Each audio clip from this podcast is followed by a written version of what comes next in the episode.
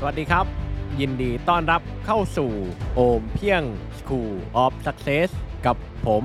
เจตธีรธรจิรัตนัยโรจน์ผู้แปลหนังสือขายดีระดับตำนาน Think and Grow Rich โอมเพียง Edition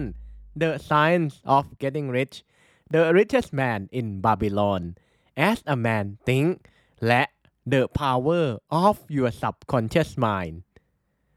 เป้าหมายของผมในการทำพอดแคสต์โอมเพียง School of Success คือเพื่อมอบไอเดียแรงบันดาลใจป้ายบอกทางและทุกอย่างที่จำเป็นสำหรับการเดินหน้าสู่ชีวิตที่ท่านต้องการทุกๆอาทิตย์อย่างน้อย1ครั้ง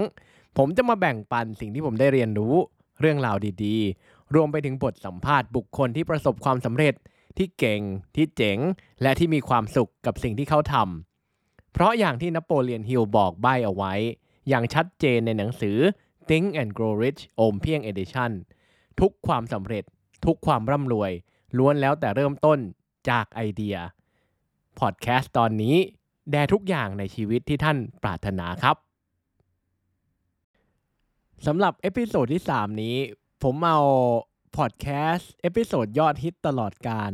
จากจำนวนพอดแคสต์ที่ผมเคยทำมาที่มีชื่อว่าคุณเก๋าพอที่จะประสบความสำเร็จหรือยังถ้าพร้อมแล้วไปฟังกันเลยครับไนติงเกลบอกว่าถ้าคุณยังหาแบบอย่างความสำเร็จของคุณไม่เจอหรือคุณไม่รู้ว่าจะไปเรียนเรื่องราวความสำเร็จหรือว่าจะไปเรียนเรื่องธุรกิจจากไหนเนี่ยคุณลองมองไปรอบๆสิแล้วคุณก็ดูว่าคนทั่วไปกำลังทำอะไรอยู่จากนั้นคุณแค่ต้องทำตรงกันข้ามกับสิ่งที่เขาทำโอกาสที่คุณจะเดินสู่เส้นทางสู่ความสำเร็จเนี่ยมันมีสูงมากถ้าคุณทำแบบนั้นคือไอ้ประโยคนี้แหละที่ช่วยให้ผมไม่โดนไล่ออกตอนเป็นเซลล์จริงๆนะตอนนี้ผมเป็นเซลล์เนี่ยเปลี่ยนจาก IT มาทำสายเซลล์เนี่ยคือผมขายของไม่ได้เลย6เดือนแรกแล้วผมก็ไม่รู้ว่าทำไมผมก็ทำแบบที่คนเขาทำกันผมก็ทำแบบที่เซลล์คนอื่นเขาทำกันนะฮะจนผมมาได้ยินประโยคนี้เนี่ยทุกอย่างเปลี่ยนนะตอนที่ผมทำแบบที่เซลล์คนอื่นทำเนี่ยผมโทรหาลูกค้าเพื่อนัดนะไม่ใช่เพื่อขายนะเพื่อขอแค่นัดเข้าไปคุยเนี่ยโทรหา100นัดได้1โทรหา100นัดได้1มันเป็นตัวเลขที่แย่มากๆเลยนะฮะถ้าสมมุติว่าใครทำสายเซลล์อยู่เนี่ยผมอ่ะเป็นแบบนั้นเลยกว่าจะนัดได้สักคนนึงเนี่ยมันยากเย็นมากๆเลยอ่ะแต่เมื่อผมทำในสิ่งตรงข้ามกับที่พวกเขาทำอย่างเช่นอะไรบ้างนะฮะอย่างเช่นถ้าสมมุติว่าคืออันนี้ผมพูดเรื่องจริงเลยนะถ้าสมมุติว่าเซลล์คนไหนพูดดีๆกับลูกค้าผมก็จะพูดห้วนถ้าเซลล์คนไหนพยายามเอาใจลูกค้า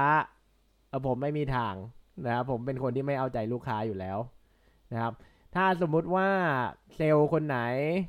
ต้องไปเจอลูกค้าจำนวนมากๆครั้งแล้วก็ต้องพรีเซนต์นานๆผมจะไม่ทำแบบนั้นผมจะไปเจอลูกค้าครั้งเดียวแล้วผมก็จะพรีเซนต์สั้นๆคือจุดเริ่มต้นมันอยู่แค่ตรงนี้จุดเริ่มต้นก็คือการเป็นเซลล์ที่ประสบความสำเร็จของผมเนี่ยคือมันไม่ได้ประสบความสำเร็จมากหรอกนะฮะมันก็แค่เป็นท็อปเซลล์ทุกปีแล้วมันก็แค่ไม่ต้องโทรหาลูกค้าอีกเลยหลังจาก6เดือนอย่างที่ผมเล่าให้ฟังในเอพิโซดที่แล้วหรือว่าในหนังสือ Scientific Advertising นะฮะคือถ้าสมมุติว่าเราต้องการผลลัพธ์ที่แตกต่างจากคนทั่วไปเนี่ยเราก็ต้องหาให้เจอว่าคนทั่วไปกำลังทำอะไรอยู่และคนที่ประสบความสำเร็จในสายงานของเราเนี่ยกำลังทำอะไรอยู่นะฮะคือผมไม่ได้ทำตรงกันข้ามแบบขวางโลกนะคือไม่ได้แบบพูดจาหยาบคายไม่ได้อะไรเลยผมก็แค่ดูผมดูว่าเซลล์ทั่วไปทำอะไรและผมก็ดูว่าเซลล์ที่เป็นประสบความสำเร็จที่เป็นท็อปเซลล์อยู่แล้วเนี่ยกำลังทำอะไรอยู่และผมก็เอาจุดเล็กๆน้อยๆที่มันต่างกันเนี่ยเอามาทำเอามาทดลองทำอย่างสำคัญเลยนะไม่ว่าจะทำอะไรต้องทดลองก่อนนะฮะเอามาทดลองปรากฏว่าแค่เปลี่ยนอะไรเล็กๆน้อยๆเนี่ยอย่างคำพูดคำจาอย่างอะไรตรงเนี้ยมันเปลี่ยนอาชีพไปเลยอะนะฮะจากหน้ามือเป็นหลังมือจากขายไม่ได้เป็นขายได้นะครับทดลองดูครับทดลองดูนะฮะคือพอจากการเป็นเซลล์เนี่ยสั่งสมประสบการณ์มาเรื่อยๆประสบการณ์ทั้งหมดทั้งสิ้นของการเป็นเซลล์เนี่ยมันทำให้ผมเข้าใจการเป็นเจ้าของธุรกิจไงแล้วมันก็ทำให้ผมอินมากพอกับหนังสือเล่มหนึ่งนะ นั่นเป็นหนังสือที่เมนเตอร์ของผมแนะนำให้อ่านเมื่อเดือนที่แล้วและมันเป็นหนังสือที่ผมจะเอามาเล่าให้ฟังในเอพิโซดนี้นะครับหนังสือเล่มนี้เนี่ยเขียนโดยมาร์คคิวบันอภิมหาเศรษฐีพันล้านเจ้าของทีม Dallas Mavericks หนังสือเล่มนี้ชื่อ How to Win at the Sport of Business มีขายใน Amazon ใครสะกดไม่ถูกไม่เป็นไรผมมีเขียนเอาไว้ให้ในเว็บไซต์นะครับปกติแล้วเนี่ยผมอ่านหนังสือความสำเร็จเนี่ยอ่านยังไงก็ไม่อินอ่ะแต่เล่มนี้อ่านแล้วอินอ่านแล้วตื่นเต้นคึกคะนองเพราะคนเขียนเริ่มต้นจากไม่มีอะไรเลยจริงๆแต่ตอนนี้เนี่ยสามารถเป็นเจ้าของทีมบาสเกตบอล NBA ได้แถมเป็นเจ้าของทีมบาสเกตบอล NBA ที่เคยคว้าแชมป์เมื่อปี 2011 ด้วยคือถ้าใครไม่รู้นะค่าตัวนักบาส NBA เนี่ยโคตรแพงเลยนะครับปีนึงหลาย10ล้านหลายร้อยล้านเหรียญเลยนะนี่ค่าตัวนะฮะคือผมอ่านหนังสือเล่มนี้แล้วผมได้แนวคิดอะไรหลายๆอย่างอะนะฮะผมบอกได้เลยหนังสือเล่มนี้เนี่ยมันคือเครื่องเตือนสติของคนที่หลงเทรนด์บ้านเราตอนนี้เลยแหละนะครับเอพิโซดนี้เนี่ยผมจะมาแชร์สิ่งที่ทำให้ผมตื่นเต้นและแน่นอนผมแนะนำเลยนะให้ไปซื้อหนังสือไปซื้อมาอ่านเองนะครับใครไม่เก่งภาษาอังกฤษก็พยายามเถอะนะฮะนะผมถือว่าผมขอแล้วกันนะครับอย่ารอแปลไทยเลยเพราะถึงผมแปลผมบอกได้เลยนะหนังสือที่ผมแปลไทยเนี่ยผมดึงอรรถรสมาได้อย่างมากที่สุดก็ 80-90% แต่มันไม่ครบ 100% แน่นอนไม่ว่าจะด้วยภาษาที่ใช้ไม่ว่าจะเป็นด้วยคำที่ใช้นะครับผมอยากให้ท่านสัมผัสกับอรรถรสที่แท้จริงของหนังสือเข้าเรื่องมาร์คบอกว่าผมชอบการแข่งขันทั้งในเกมธุรกิจและก็เกมกีฬาแต่ในเกมกีฬาเนี่ยคุณรู้ว่าใครคือคู่แข่งของคุณคุณรู้ว่าคุณต้องแข่งเมื่อไหร่คุณรู้ว่าแข่งนานเท่าไหร่ซึ่งความเหนื่อยล้าทั้งหมดความอ่อนล้าทั้งหมดมันเทียบไม่ได้เลยอะนะในเกมกีฬาเนี่ยมันเทียบไม่ได้เลยกับการแข่งขันในเกมธุรกิจแม้แต่นิดเดียวเกมธุรกิจคือการแข่งขันกัน7วัน24ชั่วโมง365วันต่อปีนะฮะซ้ำร้ายมันยังไม่มีกฎตายตัวการจะประสบความสำเร็จได้คุณต้องมี The Edge ในหนังสือเนี่ยเขาเขียนว่า The Edge นะฮะแต่ว่าผมผมพยายามที่จะแปลเป็นไทยให้แบบให้มันฟังดูดีนะมัน The Edge มันแปลว่าอะไรคุณต้องมีขอบเหรอนะฮะหรือคุณต้องมีของเหรอหรือว่าอะไรคือผมขออนุญาตแปลเป็นคุณต้องเก๋าแล้วกันนะครับมาบอกว่าการจะประสบความสำเร็จได้คุณต้องเก๋าพอมันไม่เกี่ยวเลยว่าคุณรู้จักใครมีคอนเนคชั่นดีแค่ไหนไม่เกี่ยวว่าคุณมีเงินเยอะเท่าไหร่หรือมียอดไลค์กี่แสนอันนี้เติมเองความสำเร็จนั้นเรียบง่ายนะคำถามคือคุณเก๋าพอป่ะและกล้าที่จะใช้ความเก๋าในการสร้างสรรค์ป่ะเก๋าในที่นี้เนี่ยแปลว่าอินกับสิ่งที่ทำอินขนาดที่ลุยกับมันมาแล้ว24ชั่วโมงรวดเนี่ยยังรู้สึกเหมือนผ่านไปแค่ไม่กี่ชั่วโมงเก๋าในที่นี้คือรู้ว่าต้องเป็นคนที่ฉลาดที่สุดในห้องประชุมและเรียนรู้ทุกอย่างที่จำเป็นที่จะทำให้ตัวเองเป็นคนที่ฉลาดที่สุดในห้องประชุมเก๋าในที่นี้คือเมื่อแฟนเก่า4คนของคุณถามว่าอะไรสำคัญกว่ากันระหว่างฉันกับธุรกิจคุณให้คำตอบได้ถูกต้องที่สุดเก๋าในที่นี้คือรู้ตัวว่าล้มและลุกได้และเรียนรู้ว่าความล้มเหลวเนี่ยมันคือบทเรียนรู้จากความล้มเหลวได้เก๋าในที่นี้คือรู้ว่ามีคนนินทามีคนหาว่าบ้าซึ่งมันไม่ผิดมันพูดถูกแล้วก็กูบ้าจริงอ่ะแถมกูไม่สนพวกมึงด้วยมึงจะพูดอะไร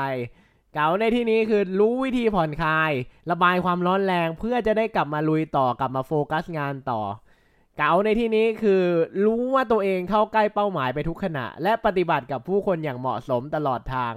เพราะไม่ว่าคุณจะเก่งเทพเมฆขิงแค่ไหนคุณจำเป็นต้องมีคนธรรมดามาอยู่รอบตัวมาเพื่อสร้างความสมดุลและช่วยงานคุณไม่งั้นคุณโตไม่ได้